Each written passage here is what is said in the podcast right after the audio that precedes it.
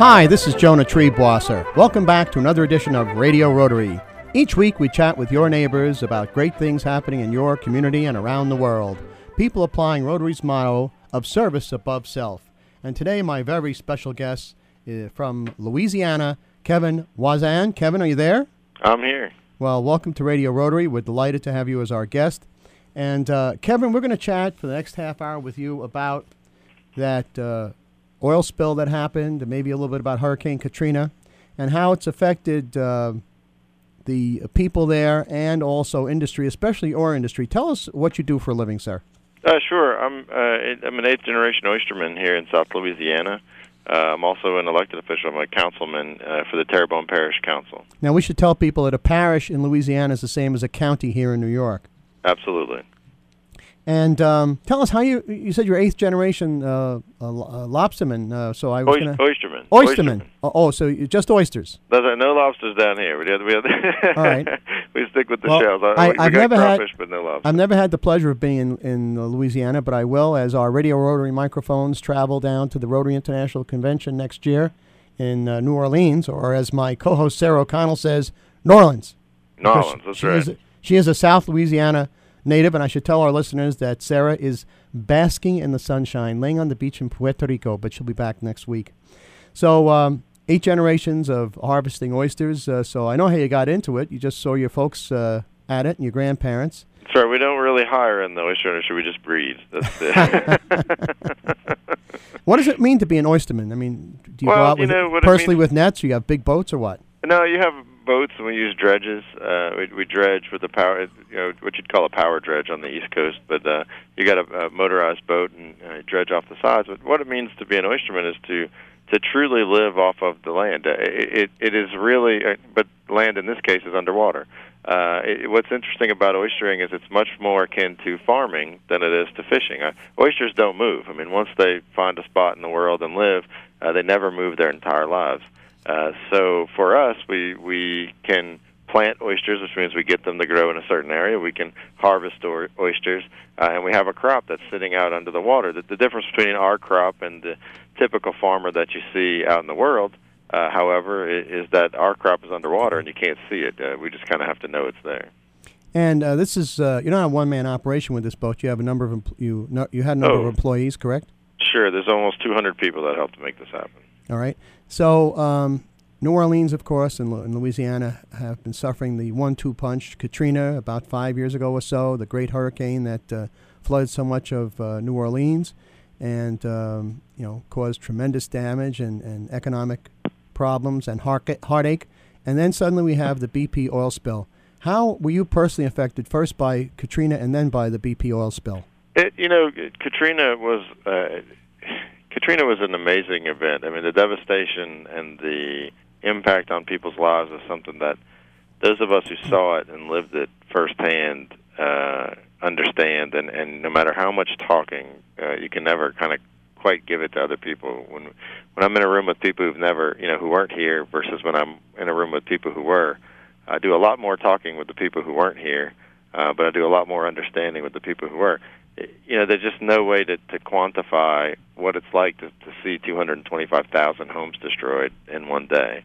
Uh, where with the BP oil spill, um, you know, with the BP oil spill is very different. Uh, the BP oil spill is very easy to understand. In fact, in some ways, uh, in Hurricane Katrina, you could take 10,000 pictures of Hurricane Katrina and not tell the story. It just literally the story was too big to tell. You just couldn't catch what really had happened. Uh, the BP oil spill, however, has been exactly the opposite. Uh, one picture uh, of uh, an oiled pelican uh, tells really and truly more story than is even there, because we focus in on these these these few uh, impacts, and and Louisiana has almost, if you follow the coast, you know, if you walk down the coast on the beach, Louisiana has almost 7,000 miles of coastlines. Of the 7,000 miles of coastlines, you know, not even 200 miles of it were impacted by oil. But because the story is so easy to tell of the BP oil spill, uh, now uh, all 7,000 miles of, the, of coast in the minds of most people uh, Right. is that is, is synonymous with that 200. Uh, this was a tragic uh, oil spill. I mean, there's just no excuses, and there's a lot of anger uh, towards the decisions that created this mess. Uh, but in truth and point, uh, it did not affect seafood uh, the way that that it, it was thought that it could. Well, yeah, let, let's cut to the chase on this. You know, people may be concerned that uh, if they c- travel to Louisiana and, and especially to New Orleans, where uh, tourism is such an important part of uh, the economy down there, or they are going to import fish uh, and, and seafood products from New Orleans, that it's going to you know taste like uh, putting your mouth around a gasoline nozzle. Let's cut to the to the chase, and then we'll develop it more. Is seafood safe from Louisiana? Yeah, I, you know, not only is the seafood coming out of Louisiana safe, I, I can guarantee you it's the safest seafood that's ever come out of Louisiana. There's more testing and proto- safety protocols now than there ever have been in the history of Louisiana seafood. Uh, it, we we joked for a while during the spill that if they did any more testing, we wouldn't be able to sell anything. there was a, there was a time when we were sending almost as much product out to test uh, as we were to sell. Uh, so it, there's no question. Let me give you let me give you some. You know, people like statistics, and, and it's hard to see when you're not down here. Of the oyster beds in Louisiana, less than five percent of them were touched by oil. Less than two percent of them were actually oiled. You know, so less than five percent had an impact.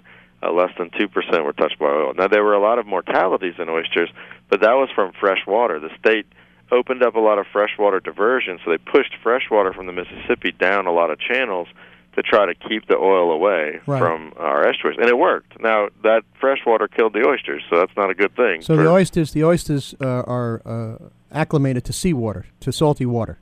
Well, they they live in what's called a brackish water. They Uh-huh. live in between the places where the seawater and the freshwater mix. It can't be too fresh and it can't be too salty. Right. It's very delicate. Um, and so, uh, so the freshwater killed the oysters, but it it, it you know it, it kept the oil out. So the the oysters we're harvesting now, the ones that survived, uh, have never seen oil. In fact, most of the oysters that, that uh, our particular company is, is harvesting uh, are harvested over 200 miles away from any oil impact uh, at all.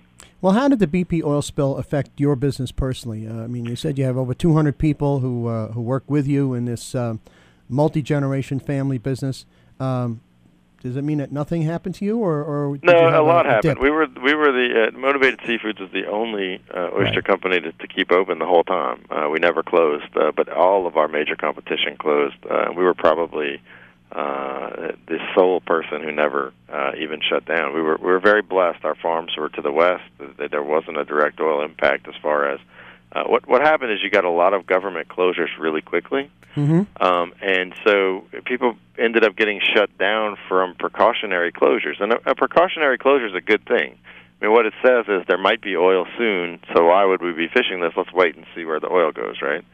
Um, but what happened is you, you, we shut down the industry out of precaution, and then there was no mechanism to open it back up.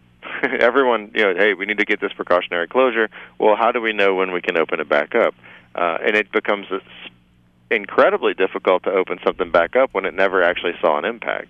Well, now, who Oh. was it that decided to close you down? Was it the government? It was the, the Louisiana uh, Department of Health uh, in in chorus with the FDA and in chorus with what we have we have here something called the Louisiana Oyster Task Force, which is the industry arm and the industry voice in these regulations. And and the entire industry was in favor of the precautionary closures. We we the last thing we want to do is ship out a product that's been tainted. So Right. it was with industry support that we put the closures in. There's no problem with that. I mean, we needed to do it. Obviously, uh, it needed to be done. Um, what's interesting though is the oil in in 90% of the cases just never showed up. You know, Uh, up up here in the north, uh, if you watch any of the news programs or the Sunday discussion programs, there are a lot of commercials courtesy of British Petroleum, showing that they've opened up their checkbook to uh, reimburse industries and, and you know sports fishing, boating captains who uh, may have lost income because of the oil spill. Have they stepped up to the plate to uh, try and rescue your industry, the oyster and seafood industry? they're stepping up to the plate. Uh, there's a lot of what we call oil fare out here right now. As opposed to a lot of welfare. a lot of checks being cut. Uh, you know, some of it very much needed, and some of it very, very good. Some of it, uh, you know, what we find is actually places are sometimes losing employees who've gotten settlement checks, and the settlement check is for six months. So people are saying, well, when you know, I'll I'll come back to work in six months. So there's When there's money a two-edged sword here. There, there Yeah. definitely was a need, and there were definitely thousands of people impacted. that without that help uh, wouldn't be moving forward. But as in every disaster, you have people who will take advantage. Uh, but I, I think that by and large, BP handled the short-term needs very good.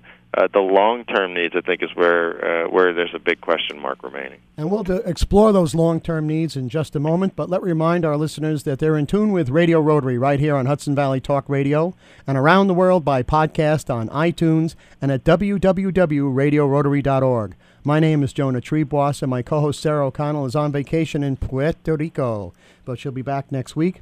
My very special guest, Kevin Voisin of uh, New Orleans, I should say Louisiana an eighth generation oyster fisherman, and he's telling us about the impact of the BP oil spill and how things are down there today.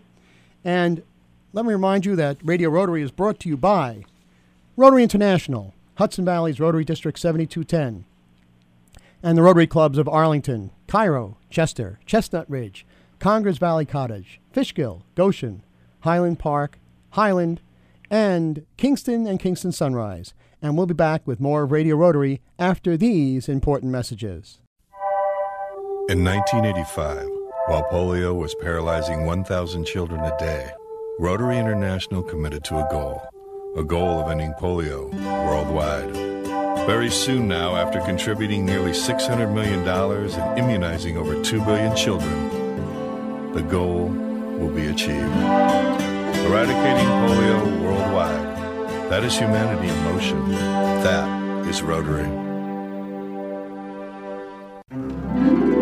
Hi, this is Sarah O'Connell. And this is Jonah Triebwasser. And we're the hosts of Radio Rotary, heard Friday mornings at 9 a.m. right here on Hudson Valley Talk Radio. We have exciting news. Starting in October, we're hosting our very own website, www.radiorotary.org. Not only that, you can subscribe to our new podcasts on iTunes or on our new website.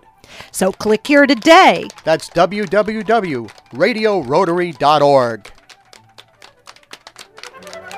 Hudson Valley Talk Radio.com.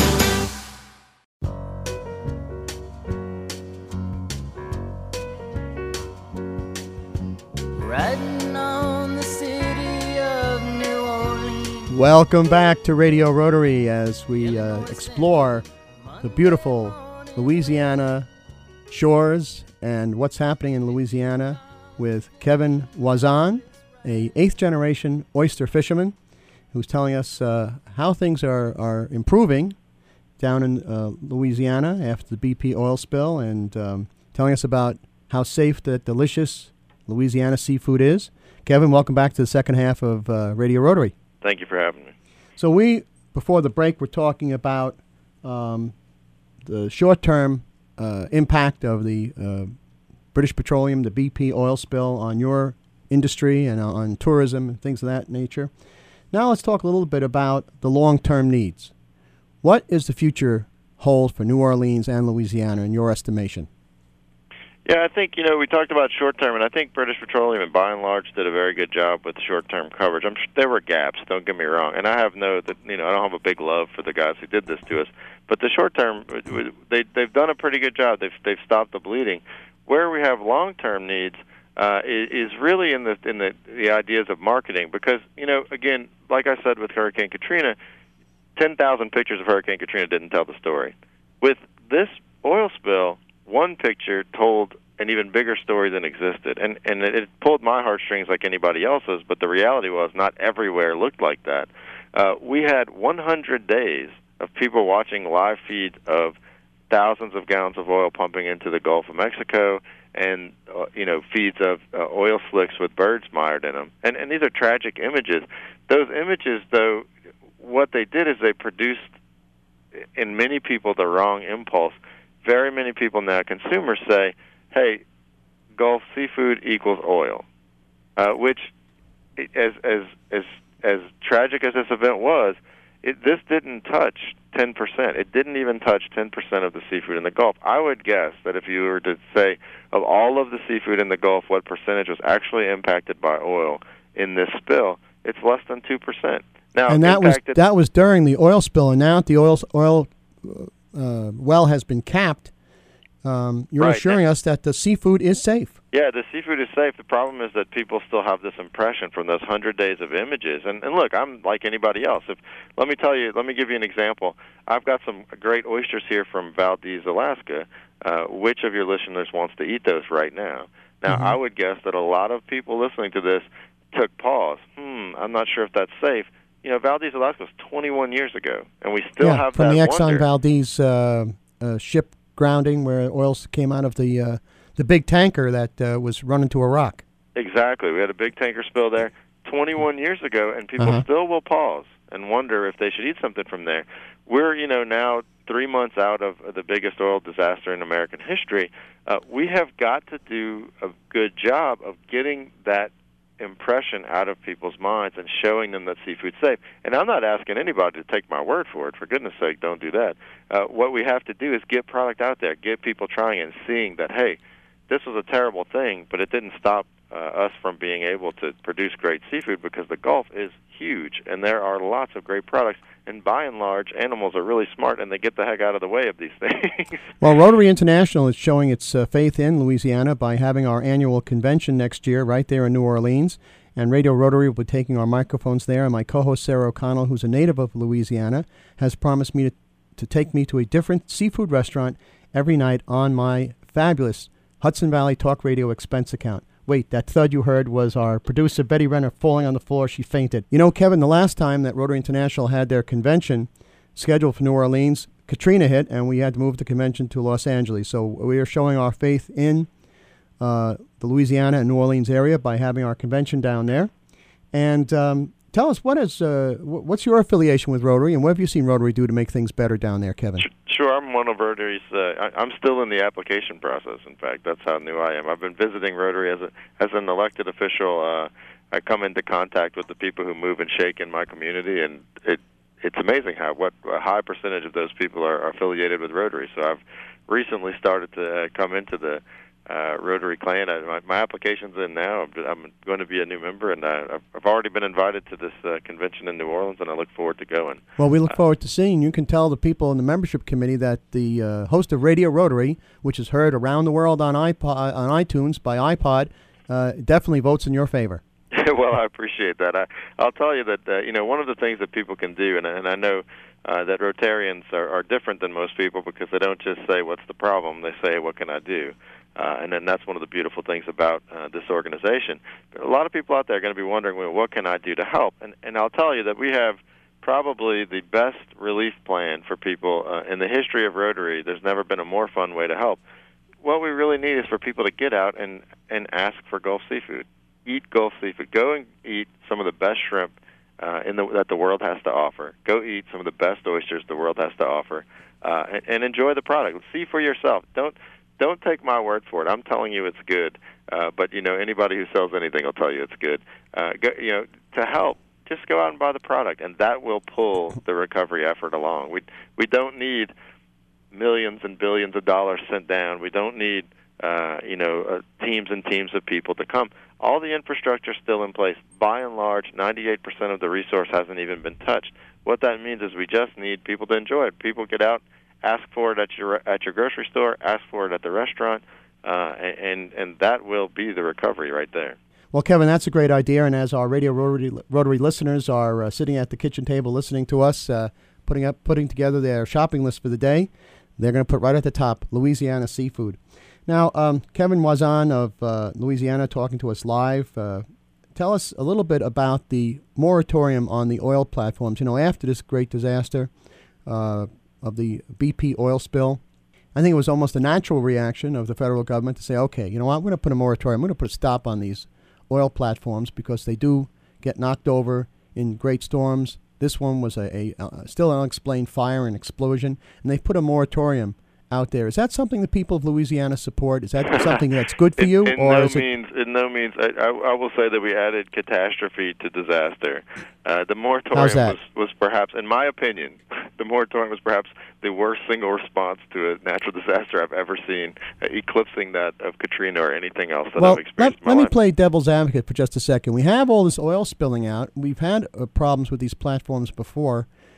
What makes you say that it's not a good idea just to you know take a breather, say, all right, let's look into this a little deeply before we go on with it, and, or in fact, let's get off of the uh, dependence on even domestic or foreign oil and have things like the Nissan Leaf and these electric uh, I, cars well, I think those around. things are fantastic. I think that there's certainly alternative energy is the future of energy in this country, but we also have to look at the reality that that today that isn't that isn't where we are. I, there is no boat to harvest oysters that doesn't use some type of petroleum product. No truck to ship it that doesn't use it.